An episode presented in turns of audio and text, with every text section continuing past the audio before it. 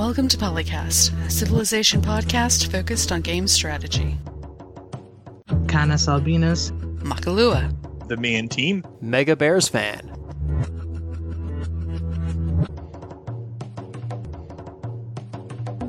Hello, Internet, and welcome to Polycast episode 397.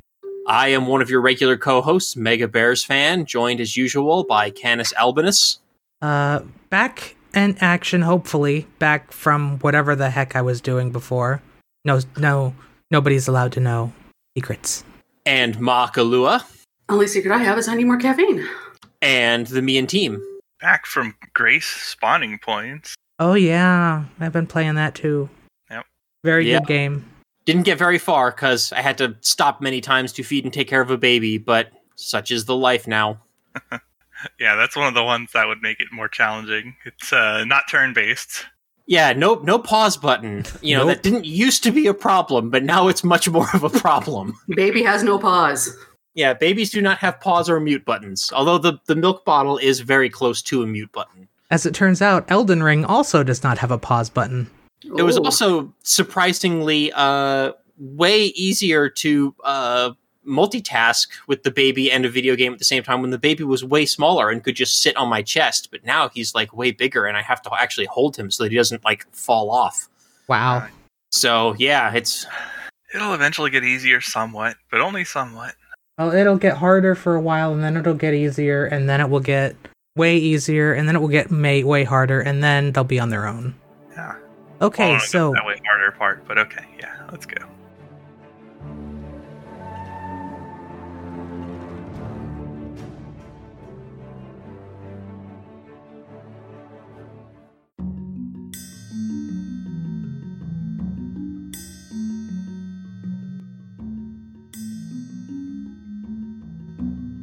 So, this is not a Civ-specific topic, but it is something that occurred fairly recently and probably should be on people's radar. City Skylines recently had a modder who was banned due to adding a hidden updater in one of his mods that exposed 35,000 people to malicious code. Now, this story is dated on February 11th of 2022.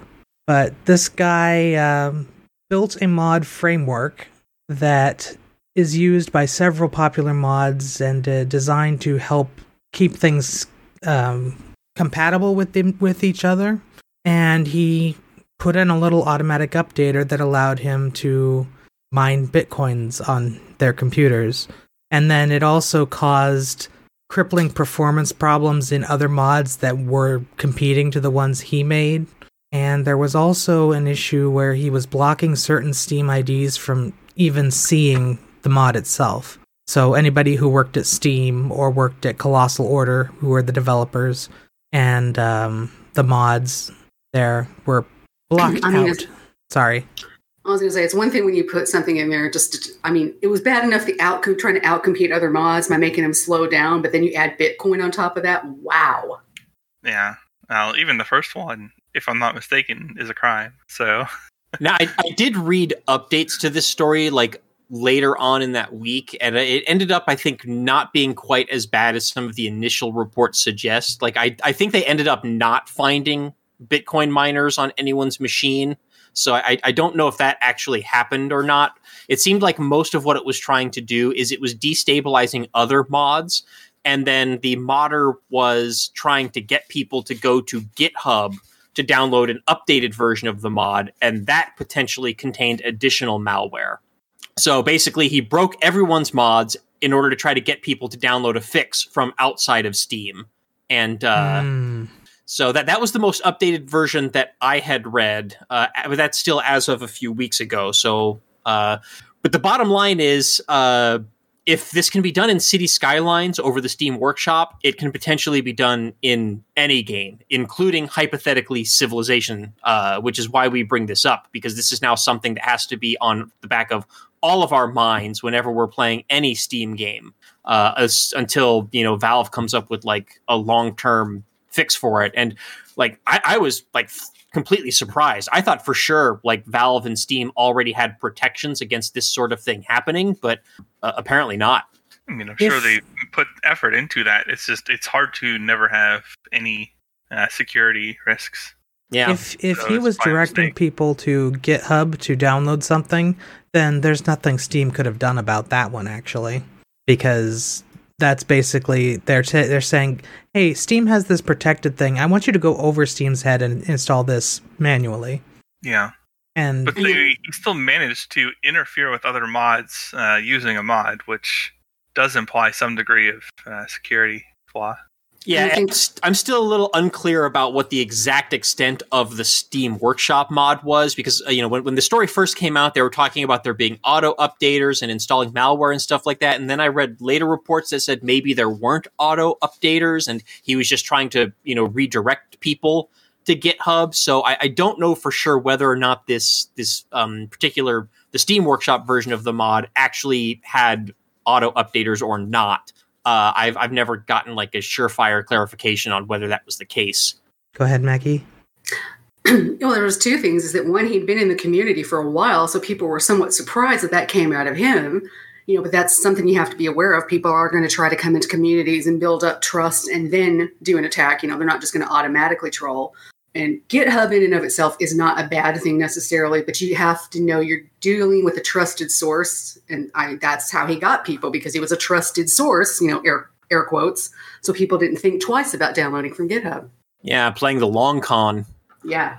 The auto-update is not included in the mod itself. It's part of Steam. Whenever you start a game with mods, it automatically checks to see if they're up to date. Unless you manually tell it to stop. Right. Well, one of the things that I was reading in some of the initial reports was the idea that perhaps the mod installed an additional installer that was installing third-party things from outside of Steam. And I think that is what turned out to not be the case.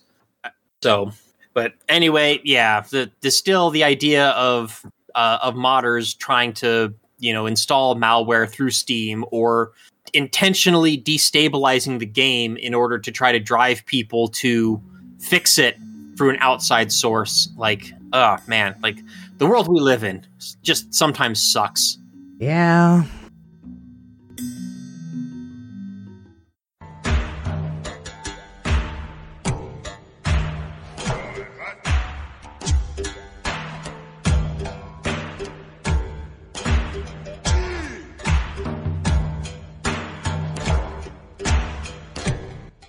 Yeah, the devs have decided to do some Civ talking. Best way to put that. Yeah. There we go. They're talking about the past and future is told by its lead designers.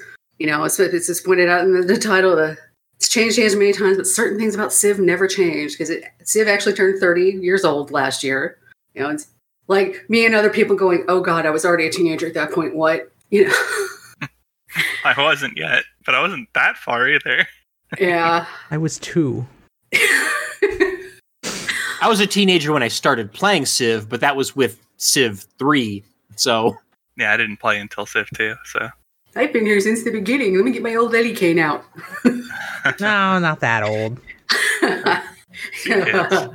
See, kids, back when the internet had to make the weird screechy noises. We had to walk uphill both ways in the snow to get to our PC games. And we liked it. So there are more competitors now. Humankind's a more direct competitor than it had in a while, because while there's some of the Paradox stuff, it's not quite the same thing.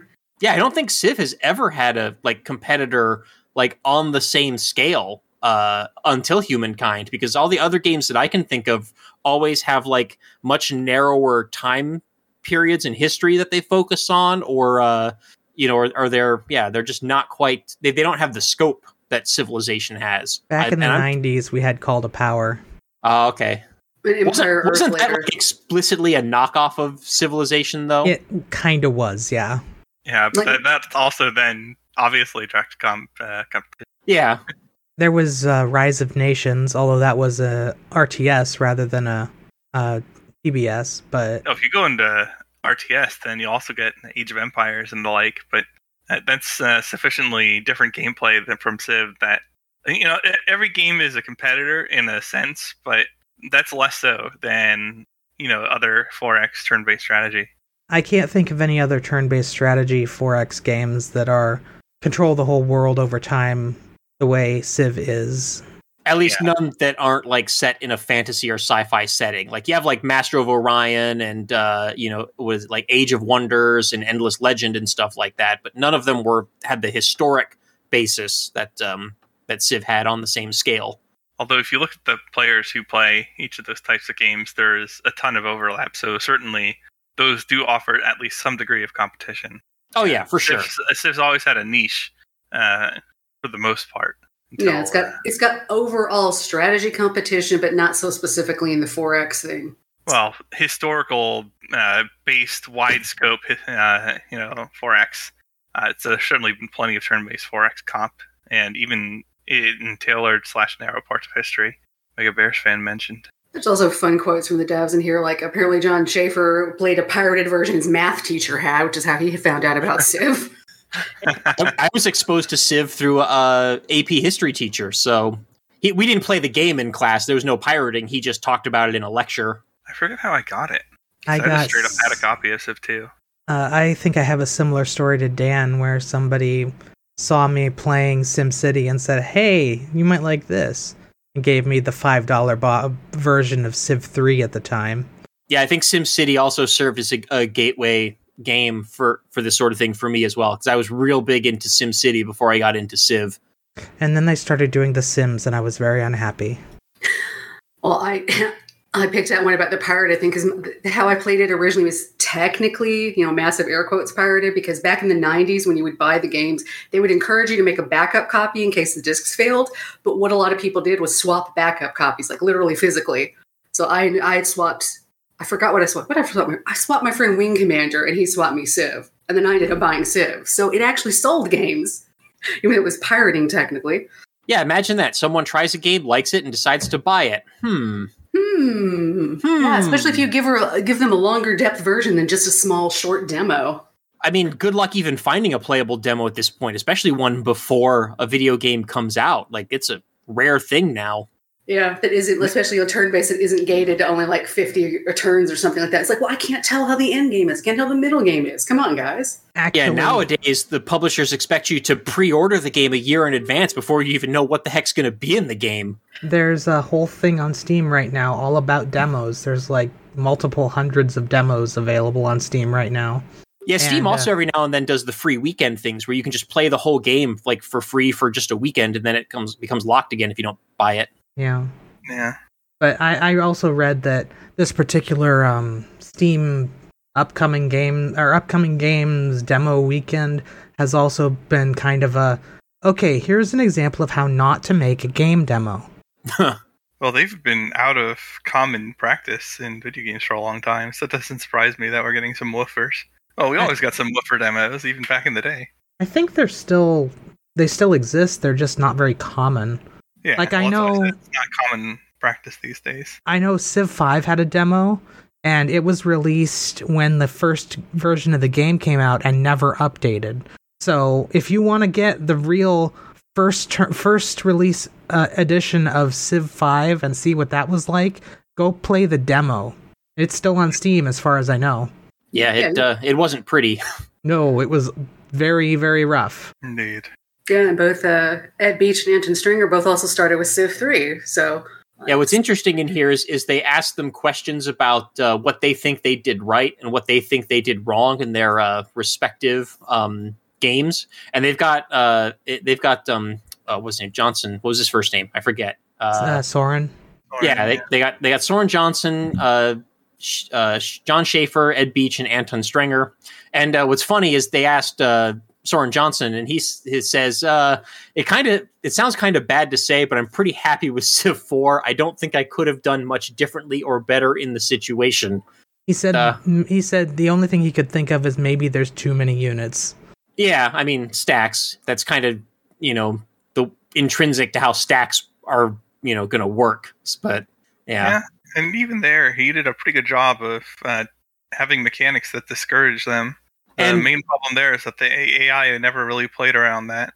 And when you have stacks, like the management of stacks is still way easier than the management of, one unit per tile if you've got a lot of units. Like compare, the stacks of Civ 4 to moving around even cores and armies in Civ 6, and it's way more tedious micromanagement in Civ 6 than it ever was in Civ 4. It's true, but a lot of that's the UI design of the newer games rather than the numbers of units or stack design. Because, like, you could have the exact same rules in Civ 5 or 6 and have a better UI, and you would catch up a lot to Civ 4. Ed Beach says the problem is with Civ 6 is too many clicks required. Well, I agree there. That's a big part of the UI. But I don't think he means it in that way. He says, we felt like the adjacency bonuses probably got a little overcomplicated several expansions in, and some civilizations had lists with their bonuses that could get too long. Some things needed a little bit too much micromanagement. Well, he does specifically call out trade routes, which is one of the more annoying ones, where you have to keep renewing them over and over and over again. Yeah. No, yeah, that's what we constantly complain about in the multiplayer. It's like, I have this trade route. I will let you know when I want to get rid of it. Or like on diplomacy, especially when you have a treaty with another player, or even with the AI, we'll let you know when we're done with this treaty. Come on. Yeah, and you can also look to Civ 4 for like that, or for... like loot production in this city, or just have the AI pick whatever because you don't care anymore. The game is almost over. Those are all things you could do in previous Civ titles to manage cities, along with just having the cities editable from the city list. What is really interesting, though, from Ed Beach in particular, is that the very next sentence is, so we've looked really hard at Civ 6 and poked at it, and we're trying to do that sort of self-assessment pretty often around here, which... implies that they're already working on some kind of successor project. Well, it'd be strange if they weren't by now. Yeah, hint, hint, wink, wink, nudge, nudge. Game's been out a while, so there's going to be some kind of project if the company's going to continue existing that they're looking at. Yep. And we could probably take a guess at what that is, but you know, even if it isn't, even if it's a different game, it's still like you would still take the lessons you learned from. Yeah, it's good design practice. Sid Meier's Civilization Before Earth. I thought that was called Sim. Whatever, wasn't Sim Earth? One of the one. Yeah. Well, that's not Before Earth, though. That's just earlier. That's not really a civilization game, though. Yeah, no. But now we're going to start with forming stellar bodies first, and you know, the Big Bang. And there is a game called that. It's called Solar 2, where you start out as a rock. Yes. And you become a black hole, and then you suck up the entire universe and start over. Spoilers. So it's like Katamari, but at a universal scale. Pretty much. Yes. Interesting. I'm sure that one has some fun with physics multiple times over just hearing it. That's amusing. Yeah, try to aim at the thing you wanted to pick up and know you go way past it. Well, how exactly are we influencing the outcome at all? But yeah, I know. Gameplay issues. But anyway, to get an idea of some of the things that the people at Firaxis might be thinking of. One of the things that Anton Stringer brings up is, I was enamored with the idea of trade routes carrying resources. So you'd have a trade route going from London to Paris, and you would put iron or horses on it. So it would be a way to use an extra luxury. You could throw it on a trade route, and it would get you some income. So I wonder if that's something that they might try revisiting in the next game, since they didn't get that to work for Civ 6. You know, not just generic trade routes, but specifically to luxuries and other things. And if I recall correctly, that was kind of how the trade routes in Beyond Earth worked. Like, they actually sent strategic resources back and forth through the trade routes. But I don't know if the resources, user... bonus resources. Oh, was it only the bonus? Okay, yeah. I don't know if the user, though, had any control over what went in a particular trade route, because I don't remember being able to, like, drag things onto the trade. I remember that in, like, colonization, in which case it was another bit of tedious micromanagement, but Beyond Earth seemed to just have it all automated.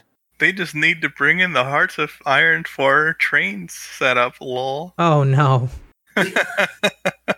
Phil's trying to kill us all. Well, they do mention Paradox Games further on in this interview here. The Civ developers do. They also said that it's for people who feel they have aged out of civilization, which... Yeah, I don't know if that's really true. And my mind, it's just people who want something more simulatory than fun, but... See, my gut reaction I don't think that's a fair representation of the Paradox Games. No, it's not. I'm just... Because they have like simulation elements, but they are by far games first, and you can really tell that when you look at like what the top players do versus what even an average player does. Yeah, my gut reaction, though, would even be that you might expect players to go the opposite direction because, you know, as you get older and, you know, before you're retired anyway, you've got a lot more pressures for your time. So I would actually think that if you're aging out of Civilization, it's because you have to play things that are less time consuming and less detailed and less intricate because you just don't have, you know, 40, 80 hours a week to burn on a video game the way you maybe did when you were in high school and you're, you know, home by 1:30 in the afternoon and have nothing else to do. If you have 40 hours a week to play games in high school, you really should think about getting a part-time job. Yeah, or do an extracurricular, join a sport, join a club. Or write a book or something. But I mean, I played some online games, you know, and that's definitely what it feels like. It feels like I am playing against people whose full-time job is to just play that darn game. I don't like multiplayer. You're probably not going against the people who are truly doing that, though, because those people are even a step above, like, the really good online, like, you know, jumps into a lobby type players.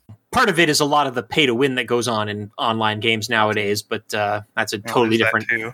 But yeah, like I've been reasonably high level at a few different games competitively, and while, you know, I could even make the top 1% in some cases, that is nothing compared to the people who are legitimately professional. The difference between me and them is probably as large as between me and a beginner, and a lot of it's just the amount of time they put in. But they do treat it like a full time job too. It's not like it's not like they didn't put the work in to get that. Yeah, when I play like an online shooter or something, like a Call of Duty or a Battlefield or something like that, I'm just happy if my kill to death ratio is better than 1 to 2. You know, as long as it's not like 1 to 8, I am usually pretty content with my performance. Yeah, like for an example of that, I had a game in Black Ops, which is a long time ago now, but a friend and I had a 40-game win streak in casual lobbies.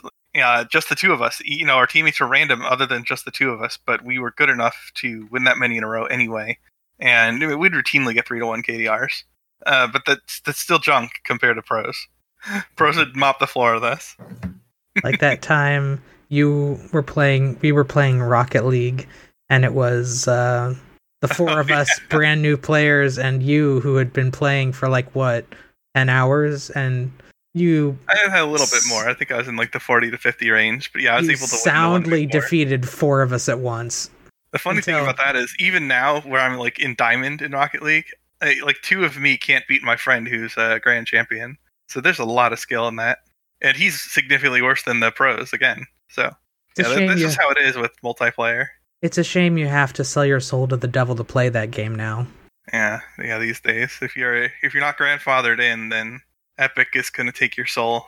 And also anecdotally, with regards to the Paradox stuff and real life, I have family members who are married with children that used to play a lot more Crusader Kings before than they play now.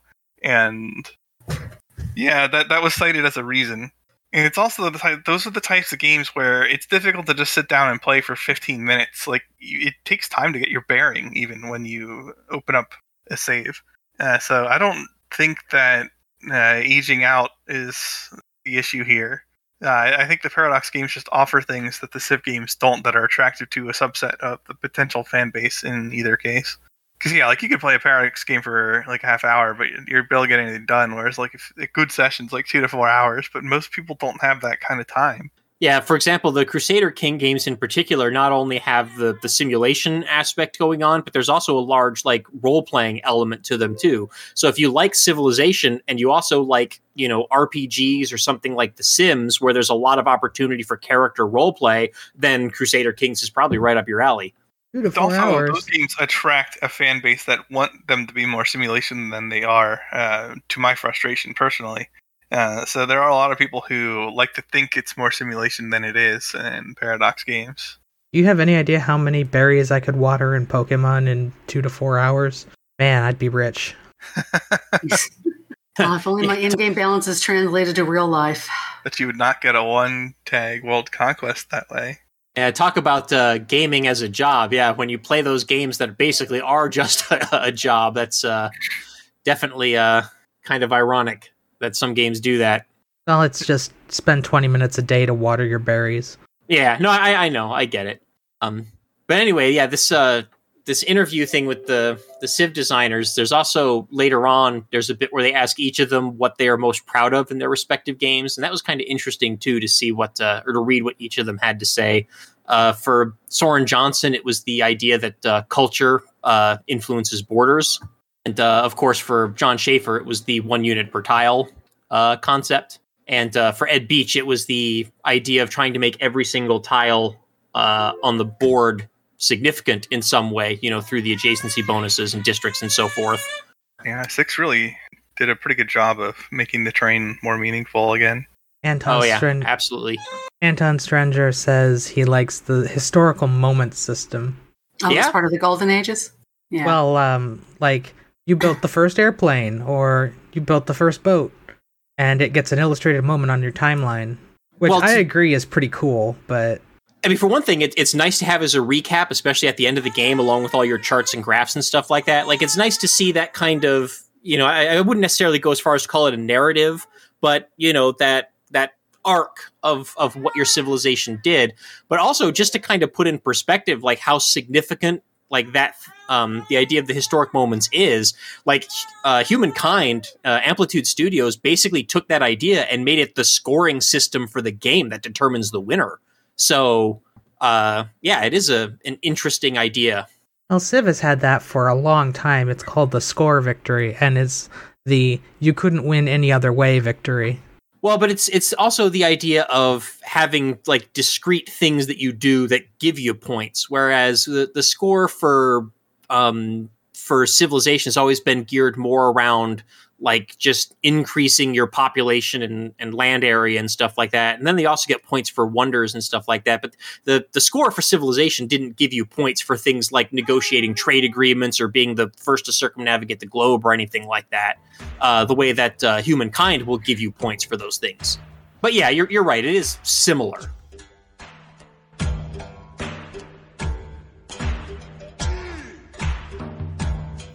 Should we move to our next topic? Yeah, because if we don't, we're going to end up with an entire podcast off this one topic. Yeah. Okay. So, yeah. Top 10 list from our very own Mega Bears fan, both good and bad ideas, Civilization retrospective. Not sure why I'm introducing this rather than you, Jason, but... because there's 2 of them, and he's introducing the other one. Okay. Well, I still feel like he could probably introduce his own thing the best. But well, do you know what? Why don't we go ahead and do it that way? Yeah, do you mind, go. Jason? No, not at all. So since Civilization 6 looks like it's done, we haven't heard anything new in terms of new content or plans for the game for almost a whole year now, right? Like, what, last May was when New Frontiers ended? Something like that? I believe so, yes.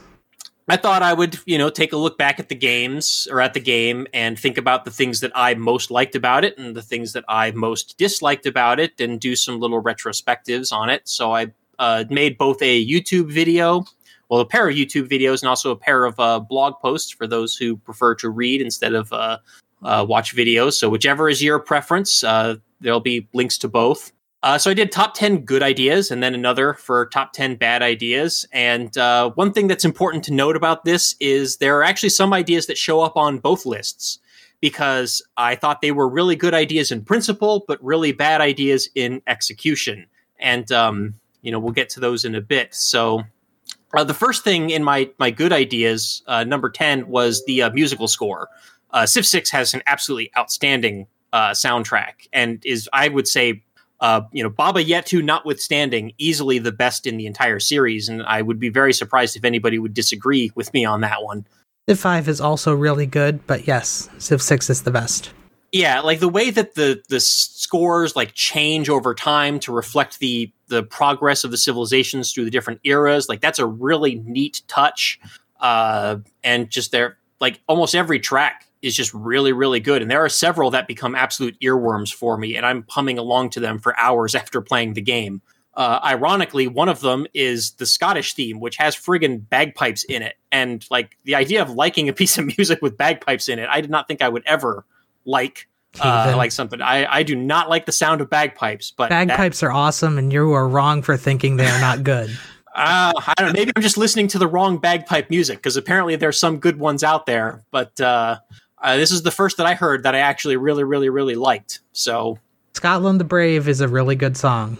Oh, yeah. Fantastic. And then the next topic is the leader agendas. And this is going to be one of the ones that will show up on both lists. And basically, I really like the idea of having some custom tailoring of the UIs, or not the UI, of the AI leaders, so that they potentially play to their strengths and, you know, actually know how to use their uniques in the way that those uniques are intended to be used, as opposed to just kind of like guessing and hoping they, you know, do things correctly by coincidence, which is kind of the way that it used to work. It's a really good idea on paper, but unfortunately it is one of those ideas that I mentioned that kind of didn't work out too well in practice. Yeah, I think as a concept, it's good. Yeah, for sure. The AI needs some flavoring in addition to the agendas so that they don't all act the same. Well, I think they do have both. It's just I think a big part of the problem was just how the agendas themselves were structured, led to some like awkward and unexpected behaviors, and we'll get to that later. I'm pretty sure that the flavor system is not in Civ 6, but I do not have hard evidence on that other than somebody on the forum a couple topics ago saying that. Oh, yeah, maybe. I don't know. I had assumed that they were working to complement each other, but yeah, maybe not. Well, the AIs don't really act any different from each other in my experience, except for their little agenda, so... I would say that at the very least, the aggression level of the AIs seems to be something that is different from AI to AI, but I don't know if that's something that is rolled into the agenda. I don't know. I get declared on by Gandhi a lot. But anyway, the number 8 good idea from me was the idea that infrastructure and city defenses require continual investment. You have to continually pop out new builders and new civilian units in order to, you know, create additional improvements and stuff like that, as opposed to just building your entire civilian workforce at the start of the game and then having them for the entire game. And it especially works well with the like disaster mechanics and stuff like that, where you need to have civilian workers on hand to fix those things. And in like Civ 5, we just had the old workers mechanic. Like you would just have an army of workers just standing around doing nothing, just waiting for a flood or something to pillage your farms, and it would just be trivial to fix. So I thought that was a really good idea. Number 7 is that I liked that there is a full-fledged reconnaissance unit line. Like, this is something that has been annoying me for a long time in the Civilization games. Civ 4 at least had, I think, one upgrade to the Scout. The Scout became an Explorer unit in the Renaissance. Yes. But, like, other than that, Scouts have... Yeah, late medieval, early Renaissance, something like that. I mean, and Civ 4 also had like a much more like emergent technology tree where there weren't quite the hard divisions between eras as like there are in Civ 5 and Civ 6, but that's a different topic. But yeah, it's nice to have scouts that are actually useful for longer than the first 50 turns of the game. That's always been a pet peeve of mine. Man, I rarely use them in combat though.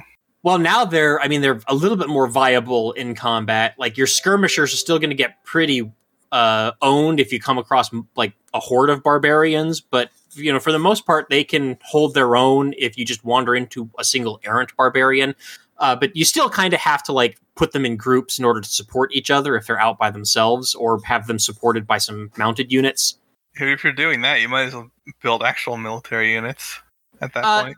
Yeah, perhaps. Although if you can get to that ambush promotion, which is the plus 20% combat or plus 20 combat strength, then that unit is going to be pretty darn potent in combat.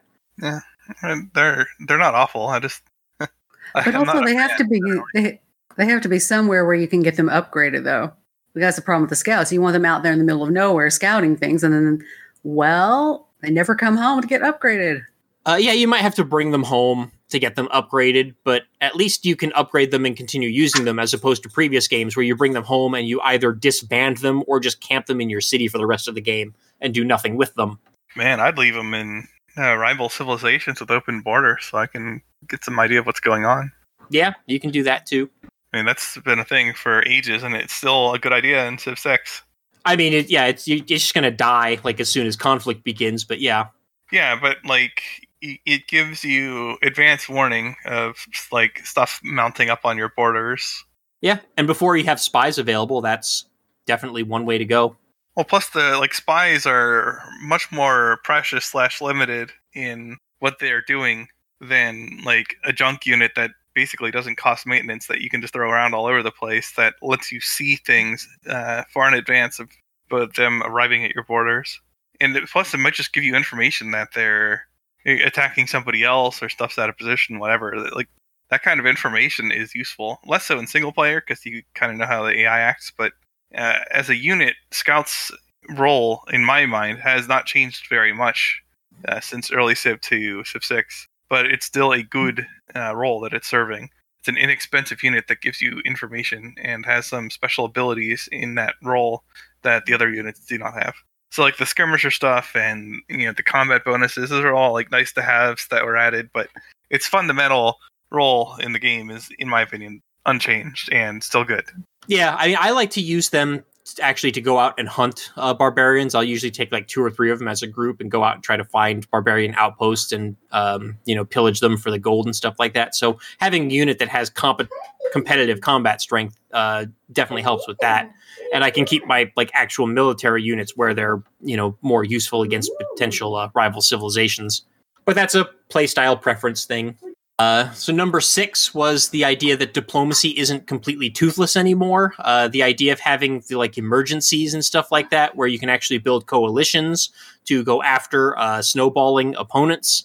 That is a really good idea that I hope gets further fleshed out in later games. And also the idea of having alliances that level up over time so that you actually have a reason to maintain those alliances and not just, backstab the other player if the opportunity arises. I think that's a positive addition to the game diplomatically. Yeah, they really needed the tangible benefits. And while I think it's certainly not perfected, this is a major improvement. Yes, it is a very big step in the right direction. It would be nice if you could do those emergency coalition stuff and actually coordinate with the other civilizations on how to resolve those, because right now that I think is the biggest thing that's missing that makes those things just not work as intended. So hopefully in future games they can find a way to resolve that. Coordinating with the AI, man. I mean, at the very least, just putting a pin on the field that says, target this, area or this city or something like that, would be helpful. The AI struggles to do that even when the target is explicitly a city that was captured. Yeah, true. So I think the only way to reconcile that will be to make the AI play through the game a little better. Yeah.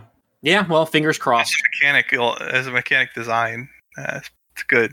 It needs the AI to catch up to it, quite a few mechanics. Yep. My number 5 good idea actually mirrors something that the lead developers of the game actually said, which is the idea of the world feeling more like a living, dynamic character. The map just plays so much more of an important role in Civ 6 compared to previous Civilization games, not only because of the adjacency bonuses of districts, but also because the geographic features of the map and, the things like disasters and stuff like that actually, where the world itself reacts and responds to how you're playing, either through disasters or the climate change mechanic. We haven't seen anything like that since, Alpha Centauri, and obviously it's not to the scale of Alpha Centauri, but it's good that the board itself poses a challenge to the game as opposed to just the AIs. It's definitely a step in the right direction. Okay. Step in the right direction. Yeah. And then following up on that, my number 4 good idea was the idea of the climate change itself being a core mechanic and not just this kind of afterthought that they throw in, if they throw it in at all, at the very end of the game, where this is, kind of following through on both the idea of the world being a living character almost, and also the idea of there being, more diplomatic reasons to cooperate, having a global problem that every player on the map is concerned with and has to address is also something that really facilitates, diplomatic play and also, helps to give you something to do late in the game. It's still not a whole lot because you can still kind of basically ignore climate change. But yeah, that's another thing that I'll talk about in the next list.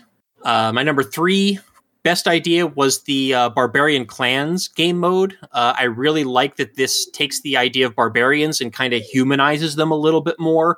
I've always kind of thought it was, you know, a little odd, problematic that barbarians have been treated like, you know, almost like wildlife or a force of nature. They've been completely dehumanized in previous games. They're just like mindless zombies that go around the field pillaging and stuff like that. And it's nice that the Barbarians Clans mode actually made it so that you can, you know, to an extent negotiate with them. And it gives them kind of this like unique cultural identity where they each have like their own specialized units that they build and stuff like that. I think that's also a step in the right direction kind of thing towards not only treating barbarians more as human beings, but also the idea of modeling, you know, more tribal or nomadic or pastoral peoples and considering that a legitimate way of living in the Civilization games.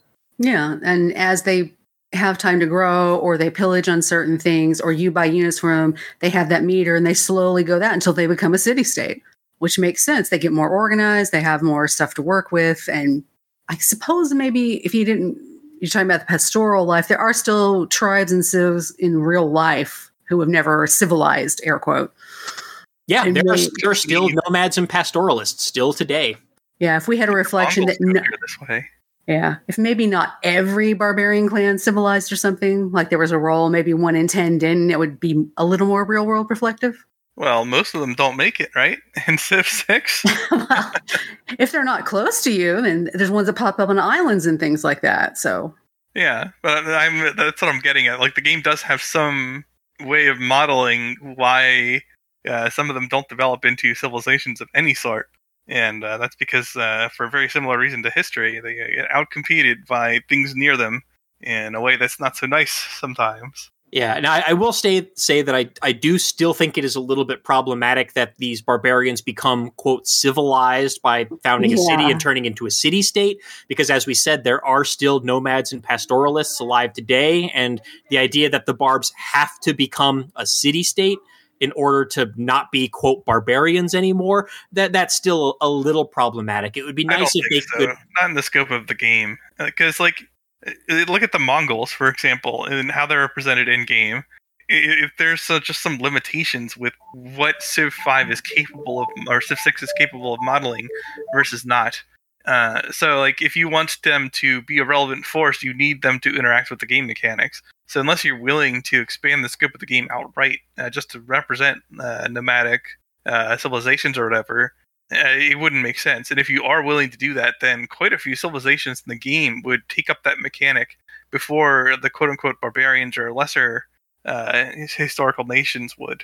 Well, agreed. And I'm talking about more in terms of like for future Civ games. Like I said, I think this is a step in the right direction where maybe they take this further and there actually are like proper nomadic civilizations and nomadic tribes that are basically like city-states, but which don't have cities. But then how do you model, like, technology in a nomadic nation over time?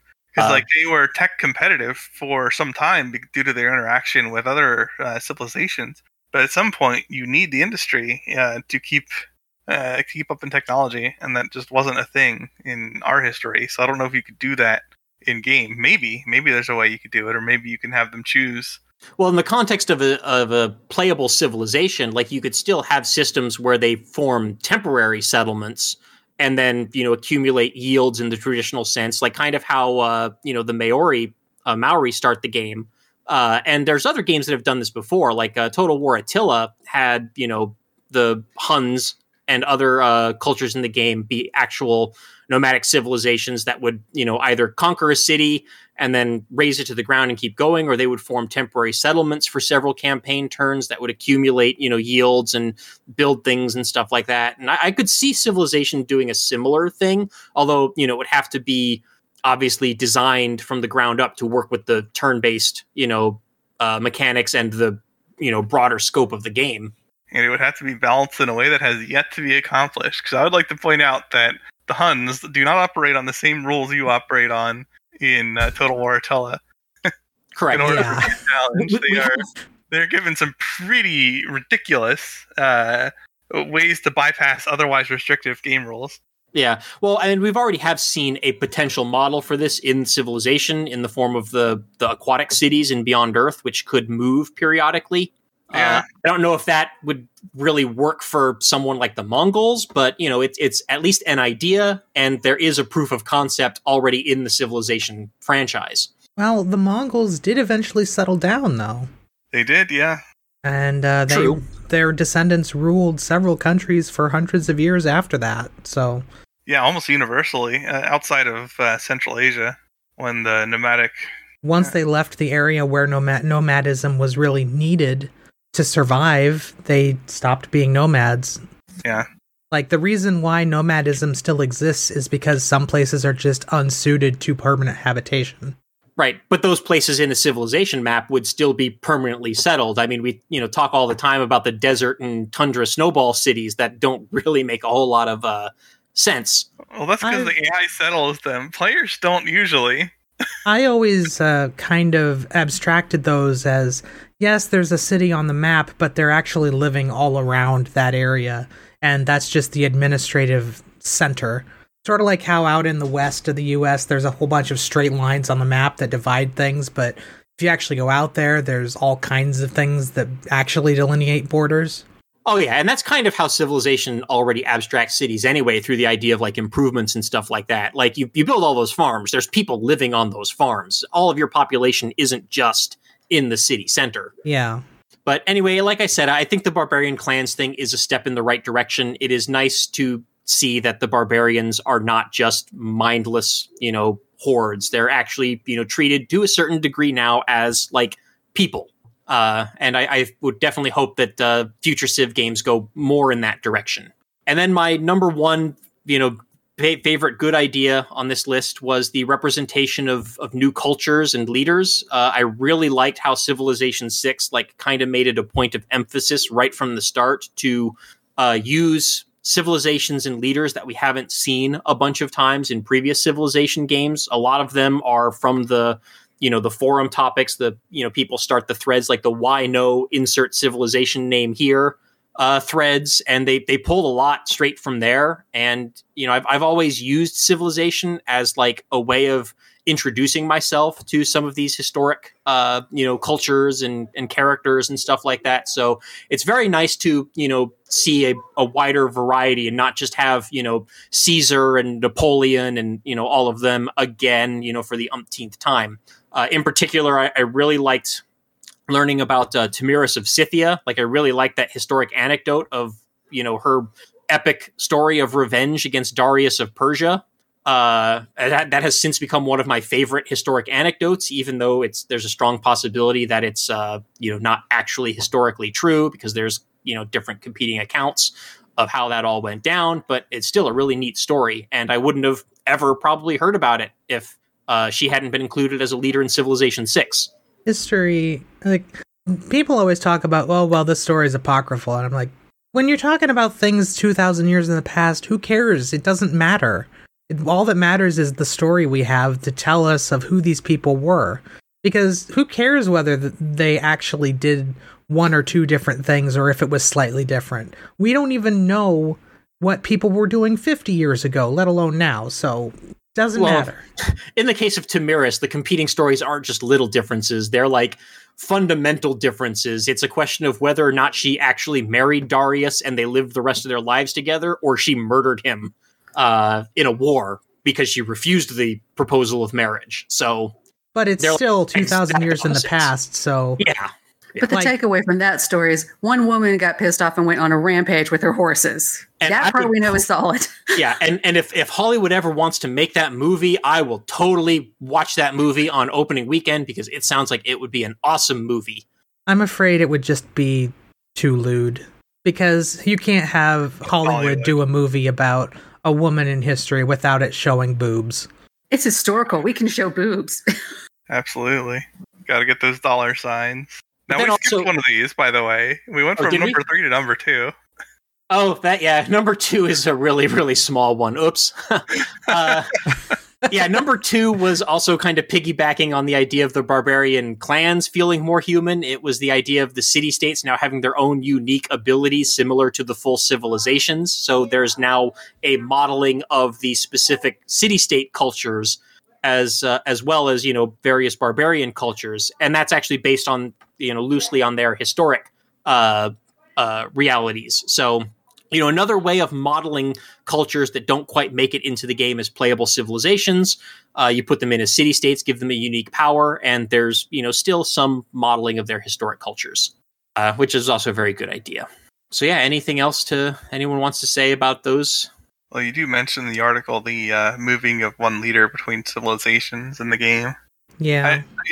I do think the setup that Civ 6 created for leaders, and also separating bonuses into the leader specifically a little bit more than just the traits from Civ 4. Those are ideas that you can build off of. Yes. I think I figured out by looking at some of the code why they only have a couple of those multiple leaders per Civ. And the reason is because in the code, they actually have to be separated by civilization. So there are technically 3 different French civilizations in the code. One for Magnificent Catherine, one for Regular Catherine, and one for Eleanor. So it's not as robust as we originally thought it was. It's not like the Civ 4 system where multiple leaders are expected. So I'm pretty sure that's why there's been limited use of that functionality. I see. Oh, well, in that case, that actually does answer one of the questions that I had, which is why if they kept... They changed the Roosevelt and Catherine personalities so that they could put in new leader abilities for them, because I guess, you know, people didn't like the old ones or they were too weak or whatever. But I always wondered why they didn't just do that with England, because they completely replaced England's civilization ability. So if all the alternate leaders are just alternate civilizations in the game code, I don't know why the heck they couldn't have just had an alternate England with a different ability as well. Because England's original ability was not good, and it didn't synergize with the way the game worked after the after the expansion packs. I guess. England was routinely considered the Georgia of the original game. No offense to Tobalsi. They need to make a combined Greater Georgia that includes the country, the U.S. state, and the island. That would be Georgia on my mind. Oh. Exactly. I also wanted to give a runner-up award to the idea of putting a clock in the UI for Civilization 6. That should be in every turn-based strategy game, like, moving forward. It used to be in Civ 4. Yeah. I turned it on, yeah. Yeah, it was an option, I think, in the game settings. In Civ 5, you had to get a mod for it, but... Yeah, it's nice to be able to look up in the corner and be like, oh crap, it's 2 a.m. and I have work tomorrow. I need to actually, for super realsies, do one more turn and then save and quit. The real one more turn. Yeah, well, the real one more turn, please stand up. Especially if you are still playing off of one monitor on your computer, or you're like playing a laptop or something. Yeah. When I'm at home on my desktop, I can just look at my other screen. But if I'm on a laptop or something, then not really. I played Civ on my laptop once, and now it blue screens every day. I hate it. Ooh, ouch. As a general rule, if you feel like your laptop is getting a little hot while playing a game, don't ignore that, because it will ruin the motherboard. Or something else. Something is broken. Something is broken. I eventually fried my laptop with Civ 4 back in the day, so...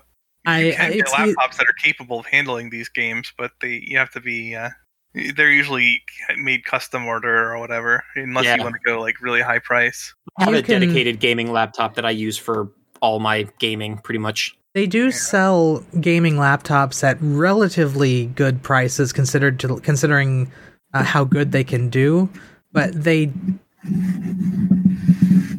careful, Mackie. It sounds like thunder. Sorry. I was trying to move the mic. I should have muted. Okay. The problem with having laptops like that play video games is you really want to be careful with them, because the one I bought cost $1,500 and now it blue screens all the time. Like, man.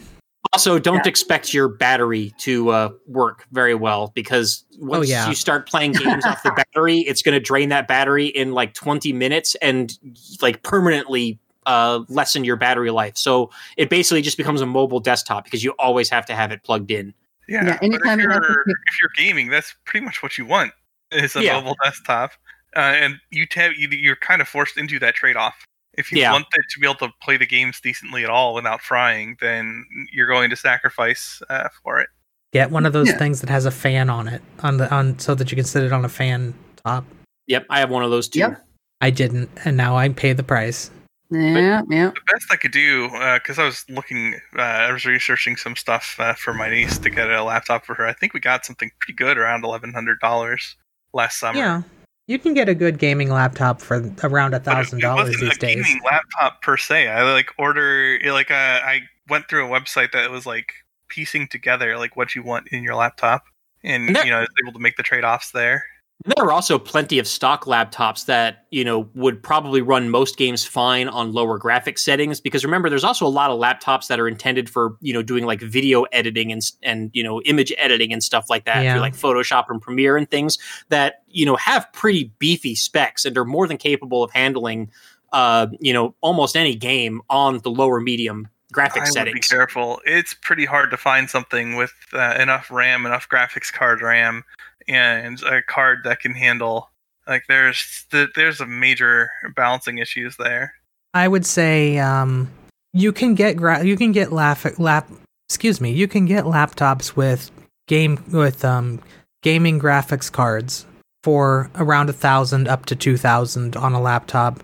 Yeah. You can turn the settings down and the game will work fine.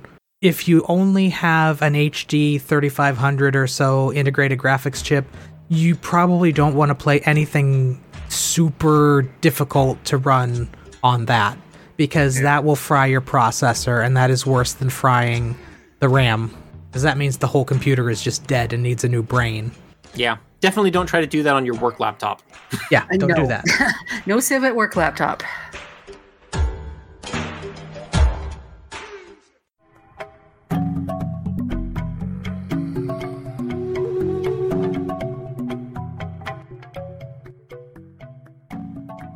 All right, and to close up our show today, we actually have some mail that came in. We don't usually get emails that often, to the point where I have routinely not looked at the email client and thus missed this one for almost a month. This came in January 1st or 2nd.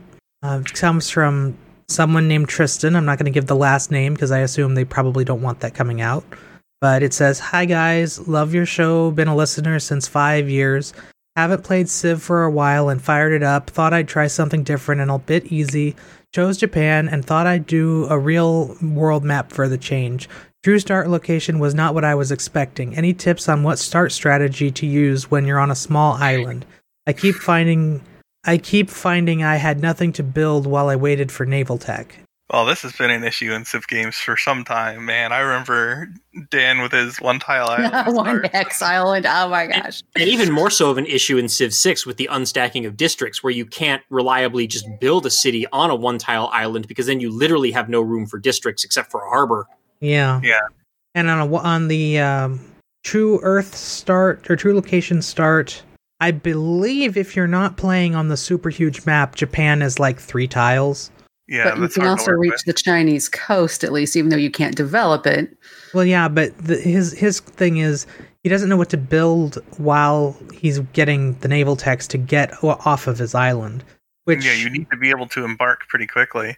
Yeah. So, like, what can you build realistically? I mean, the ability to improve whatever sea resources you have available. And, you know, maybe a unit or two to explore once you're capable of embarking, maybe a worker, but, like, what else? Like, can you build? I mean, I guess, like, you can go for some otherwise suboptimal build order. Like, you don't need a whole lot of military units right away. So you can definitely get away with producing, you know, like a monument earlier than you might otherwise. But no matter what you do, you're going to have a slower start with a start position like that than you would otherwise. Just because until you can embark and start settling cities elsewhere, you're limited. I think there are 2 techs you need to embark. There's like the 1 tech that allows you to embark workers, and then a 2nd tech that requires you to embark settlers. Mm. Correct. So, yeah, celestial navigation, I think. And I think they're both classical techs, so they're available fairly early, and if you you can boost them pretty easily if you have a coastal or island start, because one of them is boosted by, I think, like building 2 galleys, and the other one is boosted by, I think, building like 2 sea resources or something like that. It sounds like what he's. The problem is you're not going to have a lot of production. It's just it's going to be slow. Like if you have a bad first city, which you're kind of guaranteed if you have a 3-tile island, you're going to be slow. Well, you definitely want to hope you can get an early Pantheon so you can take God of the Sea and get some production from all your sea resources, because that's probably going to be your only source of production. Probably. So basically you just want to build galleys, I guess. You build a worker and then build some, or builder and then build some galleys while you're waiting for the world to open up. Yeah. I mean, what choice do you have otherwise? Yeah, because otherwise you're going to build like a warrior and then another warrior and then another warrior and oh, you're out of land. And you're just going to sit there. Well, also, you're going to be probably pop-capped, so you maybe could go ahead and build your first or second settlers and have them ready to go as soon as you can embark. Yeah, for sure. Like, you want to get those things done so you're not waiting after you have the embarkation tech. You also want to build a harbor to get the second embarkation tech. Because I believe Celestial Navigation gets its bonus from a harbor. Well, I mean, what else are you going to build? Yeah. But yeah, it's all going to be slow. There's no way around it. That's going to be a slow start. And one of the other things that can be problematic for coastal or island civilizations in Civ 6 is because of the way that cities, districts are unstacked, you're not necessarily guaranteed that other civilizations or city-states are going to have their cities right on the coasts, which means even doing things like sending trade routes for gold isn't necessarily going to be guaranteed, because if those cities are even just 1 or 2 tiles inland and they haven't built a harbor yet, you're not going to be able to trade with them. Yeah. So if you do find a coastal trade partner who you can trade with, like, definitely send trade routes to them and probably don't conquer them, because they're going to be your only trade partner for quite a while. Also, build a navy so you can protect the trade routes. Well, once you if you conquer them, you would then have a path to trade with other people, though. Yeah, I guess that's true. But realistically, as soon as you can embark settlers and start settling the mainland, you'll be able to work from there. And hope very strongly that Korea and China are not your neighbors. Well, if they are, now you're probably building military units. I mean, what else can you do? And also hope that the Maori don't just show up and settle right where you were going to settle.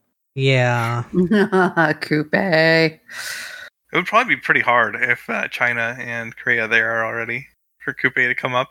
I'm not sure that if China and Korea were on the same map, they could actually settle in their true star locations, because I think the Beijing tile and the Seoul tile are too close together for that. It depends on the map size, too, right? Yeah. Like, they were talking a smaller one. Even on a huge map, they're pretty close. Yeah, but I think they would fit then. Yeah, they would, I think. I don't know how big Korea is in the true location start map on huge. Well, and on a smaller map, you're not going to have all the civilizations in the game anyway. So, like, what are the odds of having, you know, Japan and China and Korea and potentially the Maori all in the same game on a smaller, normal-sized map? And both Mongolias. Let's see, how many leaders are there? They're like 60 leaders. Yeah, there's quite a few now. So that would be 60, and then you have both Korea, both China's, both Mongolia's. So that's 4. You've got Korea and Maori, so that's 6. So it would be 1 in 10 that any one of them would also be there with you. That being said, though, how does the true star location handle if people are starting too close to each other? Like, if two star locations on the map are not capable of both settling due to the city distance rules, will true star location remove one of those civilizations from generation? I do not think so. Or will it place them differently? I think it will just put them where they're supposed to be, and whoever goes first in the turn order gets to settle, and whoever doesn't has to move and find a place, otherwise they can't settle. Oh man, that would be brutal for Japan. Well, you're too close, LOL. The human player has the first turn always in a single player game, so you don't have to worry about that. Oh wait, is it like Civ 4 still with the city placement versus like the distance rules are ignored if it's across water? No, I don't think so. I want to say I've seen something similar to that might be true, but I can't guarantee it. I think it might be false. Okay. I've seen some strange things in my time, though. Because that would be a real screwed up thing, especially for non-player Japan, to like just not be able to settle your city, your first city. because of the spawn location. That shouldn't be a thing. Well, and especially, yeah, if you are Japan and you're on an island and you can't leave that island because you're not the Maori and you don't have embarkation yet. Yeah. Well, if the close Chinese city is like, oh, I'm going to buy that tile, the warrior will, or the settler will eventually teleport somewhere. Yeah, potentially halfway across the world. Yeah, the game is over already, basically. Yeah, there's no chance for you at that point. Teleports you next to a barb. LOL. The barb moves before you have a chance. Well, Tristan, it definitely sounds like this is quite a conundrum, and you're not the only person who would struggle with this, for sure. Oh, but you're playing with basically a several turn at the start handicap is long and short of it. But yeah, at least build up the stuff that will let you start placing cities and behaving more like a real civilization in terms of what resources are available to you and production is available to you as soon as you can. And then you'll just be like making up for a bad start, basically.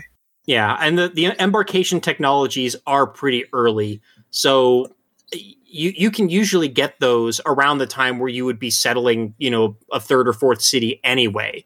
So you might just be behind one city, assuming that you can, you know, there is empty space to get inland. Yeah. If not, I guess sail down to Indonesia or Australia and see if there's anybody there. Yeah, because if Australia's not there, that's a lot of territory to put cities down in. Yeah. And the Philippines too, places like that. Mm-hmm. Maybe try sailing around to India, see if India made it into that map. Man, I don't know if the Philippines would have a lot of production in this kind of game setting, though. Australia should be fine. And you should be able to reach all that stuff, because that should all be across shallow water from one another, especially if you're not playing on, like, the biggest map. I think even the biggest map, like, from Japan along the Chinese coast to Indonesia and then Australia, there's nothing like that should be open ocean. Yeah, I would not imagine. I've never played a true Earth, like, gigantic map in Civ 6, so I don't know, but yeah, I would imagine that's all shallow water that you just need the first embarkation tech for. I would believe so, yes.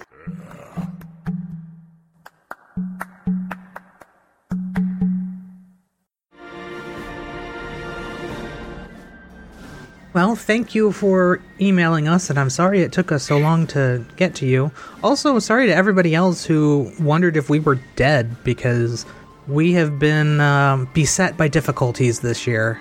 Yeah, I think this is only our second recording since the start of the new year. Yeah, our first one hasn't even been released yet because I've been down, but we can get that fixed pretty quickly, I think.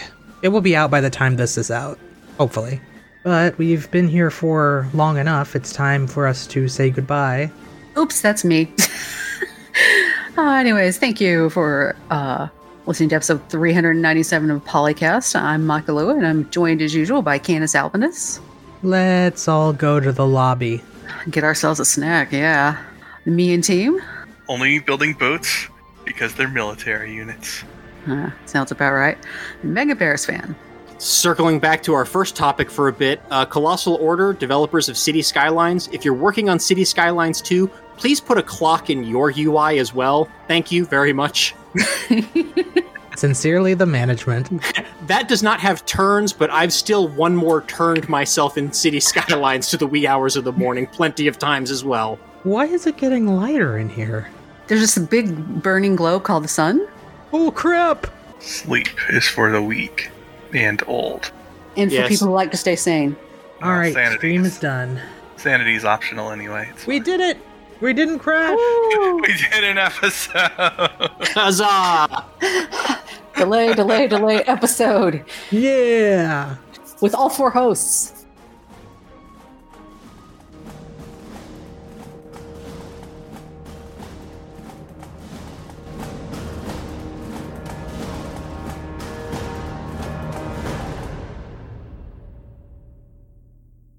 Civilization 3, 4, 5, Beyond Earth, and 6 sound clips. Copyright Take-Two Interactive. Copyright the Polycast at thepolycast.net.